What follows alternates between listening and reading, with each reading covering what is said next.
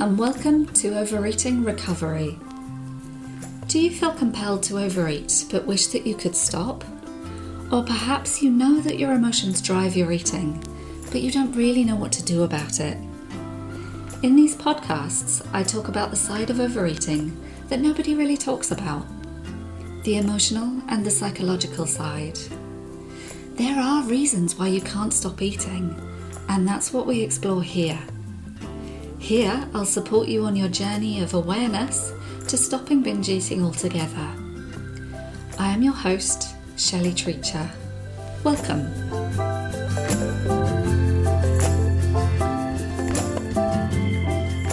Today, as it's nearly Valentine's Day, I thought I'd talk about some aspects of relationship and overeating. So, today I'm going to talk about firstly how overeating can be caused by some relational aspects. I'm going to talk about one in particular that's quite common for emotional eaters, and that's people pleasing. And then the last part of this podcast today, I'm going to talk about how relationships can be used for more support with emotional eating, something that emotional eaters aren't very good at and needs to improve. So I'm going to talk about how you can start to do that. So, during COVID 19, obviously, we've all been called to question our relationship choices and status. For some of us, it's been a massive bonus to spend more time with our families and the people that we love. But for a lot of us, it's either been a challenge to spend so much time with these same people, or it's been really isolating to be so alone. But whether you're single, in relationship, or living with family during this time, in this podcast, I'll be encouraging curiosity about how you got where you are today and offering ways to increase your confidence in that situation, whatever it is. This is specifically for you if you resonate with feeling tired and overwhelmed by people, or if you find yourself in difficult relationships. Fundamentally, how we learn to relate early on in life and through the rest of our lives affects comfort eating. One of the things that most comfort eaters I see have in common is a natural inclination to ignore their own needs, as I've already talked about, in favour, though, of putting other people's needs ahead of their own.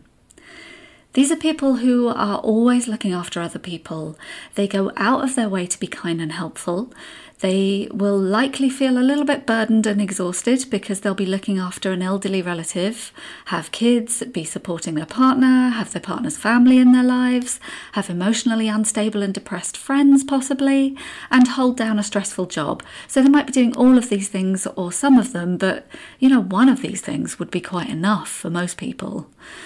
But even if it doesn't look exactly like this, you'll recognize yourself by feeling exhausted from being the person who does everything. You're the one who's responsible. These are the people that everyone turns to for emotional advice or support because these people are sensitive, warm, and caring. They will listen and they will be there for you when the chips are down. Don't they sound amazing? And they are. They are amazing. These people are amazing. They're warm and kind and have all the qualities that you would look for in a friend. Interestingly, actually, when I ask my groups what qualities they look for in a friend, it's always these qualities. It's always these that they themselves possess. It's just that it's such a stretch for them to view themselves positively. but I digress. The point I need to make here is that this comes at a really gigantic cost to themselves because they just don't attend to their own needs or emotional well being in the same way as they would to somebody else. Their own needs get squashed for the other person's well being, needs, and desires. And this internal squashing is what often leads to comfort eating. I had a client recently who realised that her availability to others had stopped her from having anything for herself. And this included exercise, she realised, which she used to love. It's from her that I get this quote that I'm, I'm often saying now be a nice person, but just don't waste your time proving it. And now that she is saying no more, she has the energy to exercise and to do other things. Can you relate to any of this? Are you someone who will say yes when you really want to say no, but you feel that you can't? Do you pretend to agree when secretly you don't actually agree and you're exhausted? Are you a people pleaser? If you are, you're in really good company. But clearly, it's something that needs to shift a little if you're to stop overeating. And it's something you have to look a little deeper into to understand where it comes from, why it's there, and what to do about it. People pleasing often relates to being deathly afraid of conflict and rejection, and a feeling of not being lovable. This often stems from how we were treated by our primary caregivers, so it needs a little unpacking. One question you can ask to understand yourself is what is so awful about rejection? It's a big question and takes some time to answer, so you can stop the recording here and take in that question. What's so awful about rejection? What is it that you're afraid will happen if you say no to somebody?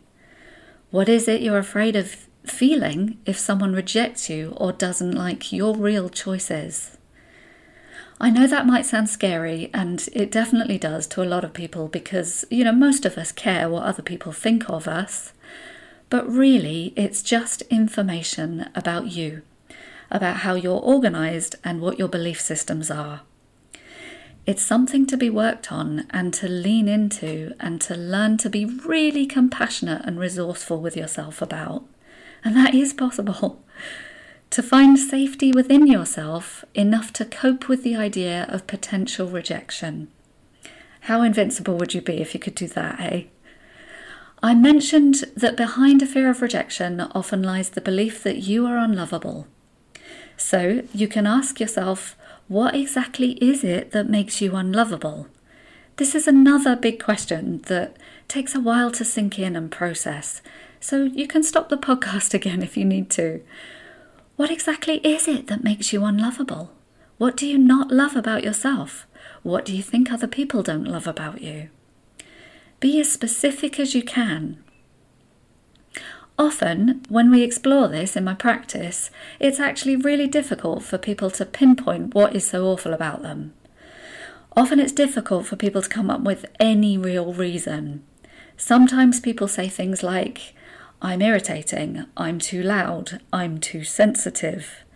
But these are all criticisms that the person has heard said to them at some point in their lives, maybe repetitively, maybe recently even, but definitely that goes back a while.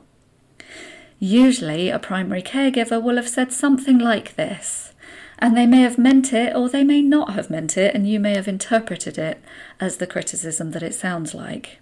Don't these things really say a lot more about the tolerance level of the person criticising you if they meant it? Aren't they just possibly a basic incompatibility? In that communication, at least. Being called irritating could stem from a person who is quite irritated and stressed out themselves. And so he find he or she finds anyone who has any need beyond their capacity right now irritating. Therefore, it's possible they find themselves irritating, but blame everyone else for it. Maybe they were even taught this by their parents and caregivers. In a similar way to the last few questions, what exactly is it that's irritating about you? What's really true about this criticism? Do you find this quality about you irritating? And if you do, could you start to be compassionate about that and challenge it or understand it? Being too loud, being accused of being too loud, could be interpreted as, well, just being too loud could be enthusiastic, it could be sociable, it could be fun, it could be passionate, active, expressive, or tangible, even. By different people, everyone would interpret it differently. Being sensitive is a beautiful gift, especially in my book.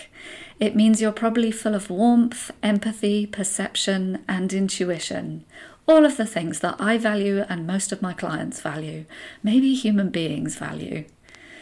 Mostly, this criticism of being too sensitive is levelled by people who cannot tolerate emotion, particularly in that moment.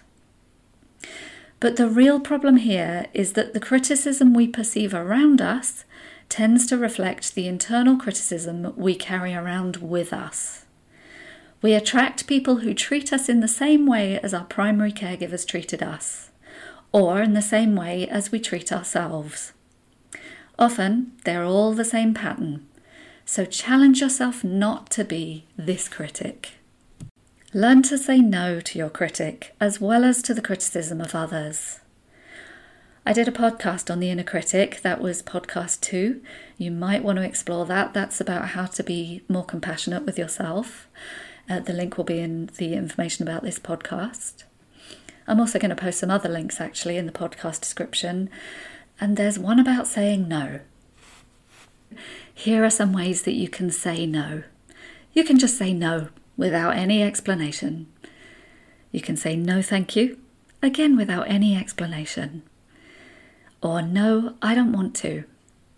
Or thanks, not right now. No, but thank you for the offer. No, but thank you for thinking of me. I really appreciate it. That's so kind of you, but I have to decline. I have decided not to. So notice that none of these offer an excuse or put you in a state of apology. Is that a familiar place for you to be? To be apologizing and feeling bad, shameful, guilty for saying no to somebody? So now, if you think about saying one of these things to somebody, you'll imagine what their response might be. You might have a specific person in your mind. And this starts to answer the question of what you're afraid of if you say no. So, this is valuable information. One of my favourite quotes is by Robert Frost Two roads diverged in a wood, and I, I took the one less travelled by, and that has made all the difference. This quote means such a lot to me because I've often gone against what appears to be the norm. Despite opposition from friends, family, culture, I've always been on the path of valuing emotional well being, feelings, self employment, and empowered, loving independence. People sometimes think being boundaried, being able to say yes or no in response to the needs of others, is an act of selfishness. I think it's an act of love. Firstly, to myself, but also as a message of clarity of what I can and can't offer in relationship. And that really has led to me living a life of connection, expansiveness, and fulfillment, which is what I want for you. Or at least that's part of giving up comfort eating and emotional eating, becoming more engaged with what you need. There'll also be a link here to the Centre of Nonviolent Communications list of needs, but I'm just going to say some to you so that you know what you're working towards just to list what, what needs human beings actually have, just so that you can get familiar with the vocabulary and the idea of having needs and what it is you might need. So, there, a lot of them are to do with connection, and some of the things underneath connection or that we get through connection is acceptance, affection, compassion, companionship, love and mutuality nurturing, and respect. So, see, these are some of the needs that you might have. Or you might have a need for safety, to know and be known, to be understood, warmth. So, those are needs that you might have in relationship. And of course, you might have physical needs like needing air and food, or movement, exercise, rest, sleep, sexual expression, safety, shelter, touch. If you're somebody who squashes your needs and your feelings with food, any one of these physical, emotional, relational needs might be suppressed. So, now let's turn to the second part of this podcast about support and relationships. The most secure people on our planet have absolutely no trouble asking for support from other people where the emotional eater will question whether it's even okay to want help. The emotional eater is often brought up to be extremely self sufficient and so relies on very few people. One of the ways I see people have success with emotional eating and well being is by becoming more expressive and authentic. Firstly, with themselves or with me and my group, and then with other people. Yes, a few friends can be lost by learning to say no, but often this is not a terrible thing in the end. I see lots of people's relational life develop and change for the better over time. The more people engage in their own well being emotionally, and the more they take time for themselves, the more they gain energy, loving friendships, and relationships, all of which contributes to whether they need to overeat or not. The more they can be open, the more support they're likely to have. So far in this podcast, I've talked about inner resources as a way of negotiating emotional eating.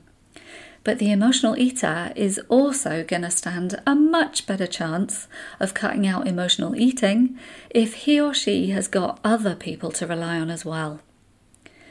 We rely on other people to co regulate just in everyday life. That's part of the reason why this lockdown and isolation is so hard. We're either regulating alone or we're regulating with the same people who might also not be very well regulated. When we overeat or when we squash ourselves for somebody else, our physiological system suffers. We become tense or frozen, like in fight or flight, and it takes a conscious decision and practice to bring the nervous system back down to a relaxed state or to come back into our bodies. So, I'm going to guide you through a little exercise you can try to bring back balance and relaxation to your body. There's something we call the window of tolerance, and that's where you want to be. It's where a certain part of your nervous system, the parasympathetic nervous system, comes back online and you start to breathe more easily and slow down. Fortunately, there are tons of little tricks and tips you can try just to bring that system back online. Lie on your back, on the floor, or somewhere comfortable, and just turn your head with your eyes open as far as you can to one side. And then you just stay there until you achieve a deep sigh or a breath or a yawn or you cry. And then you repeat the same thing on the other side. Turn your head as far as you can with your eyes open, looking in the direction that you're looking in as far as you can until your breath just naturally comes to you. And then that's a really lovely feeling. When we talk about ourselves to friends, to friends who accept us and understand us, we experience similar shifts in our nervous system. Have you had that experience? Where you've just felt so much better for getting something out and off your chest to someone who understands, especially when it's been really received well by someone who gets you. That's normal, and it's part of what we need as human beings, and it's part of our birthright and normal functioning. We just feel better when we can be honest about ourselves with each other. We feel bonded, we feel safe, we feel regulated, and that we belong. It's both energy releasing and energizing. So, is there anyone in your life that you could be opening up a little bit more to or a little bit more regularly? Taking the risk of being a little bit more honest with? Of course, you have to be discerning with who you really open yourself up to at first, but I have to say, often people can respond much better than you might expect them to. It's often the internal critic that convinces us of a terrible response.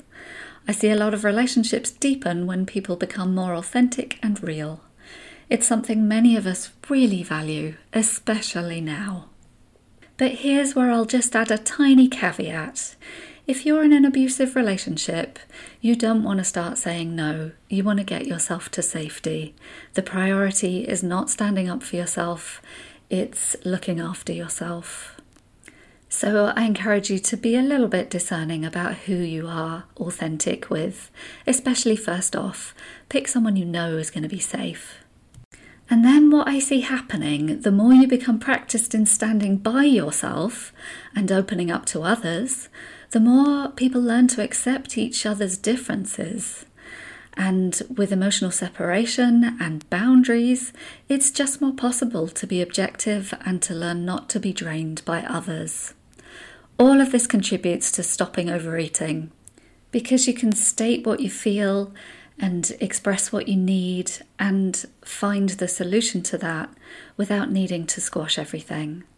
So, you see, once again, attending to your own well being is paramount if you're ever to stop emotional eating. I'm going to finish on some questions that will help you to summarize what we've talked about, but help you to identify what you need to be working on to find support for your emotional well being and support for your journey to eating less. And the first question is Are you a people pleaser?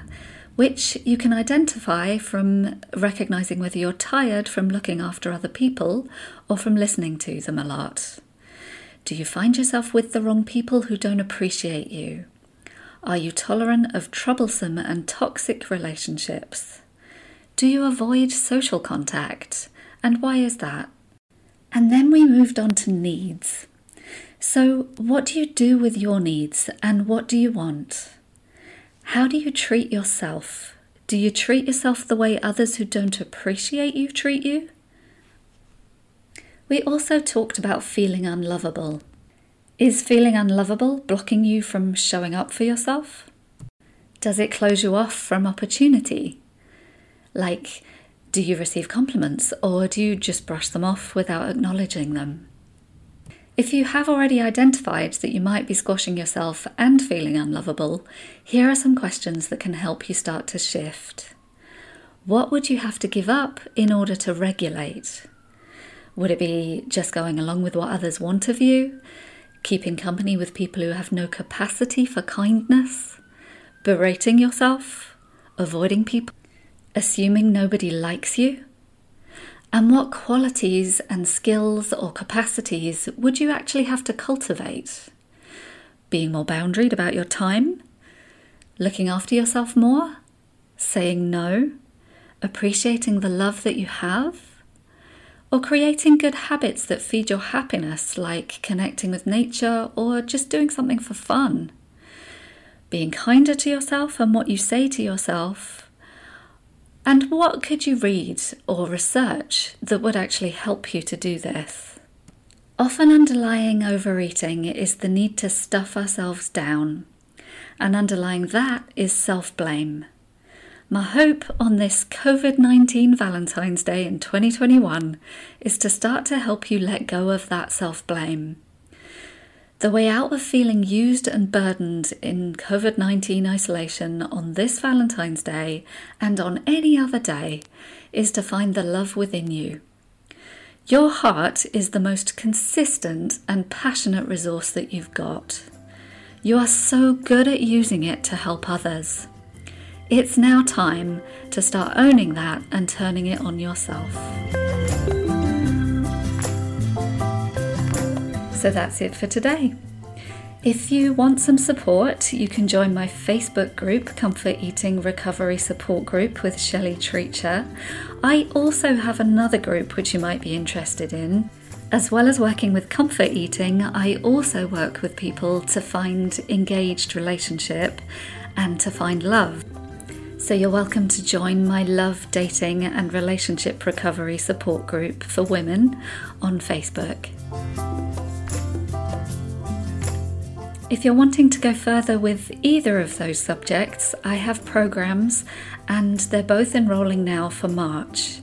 Please be in touch and have a look on my website www.bristolcounselling.co.uk. Thank you so much for listening today and happy Valentine's Day.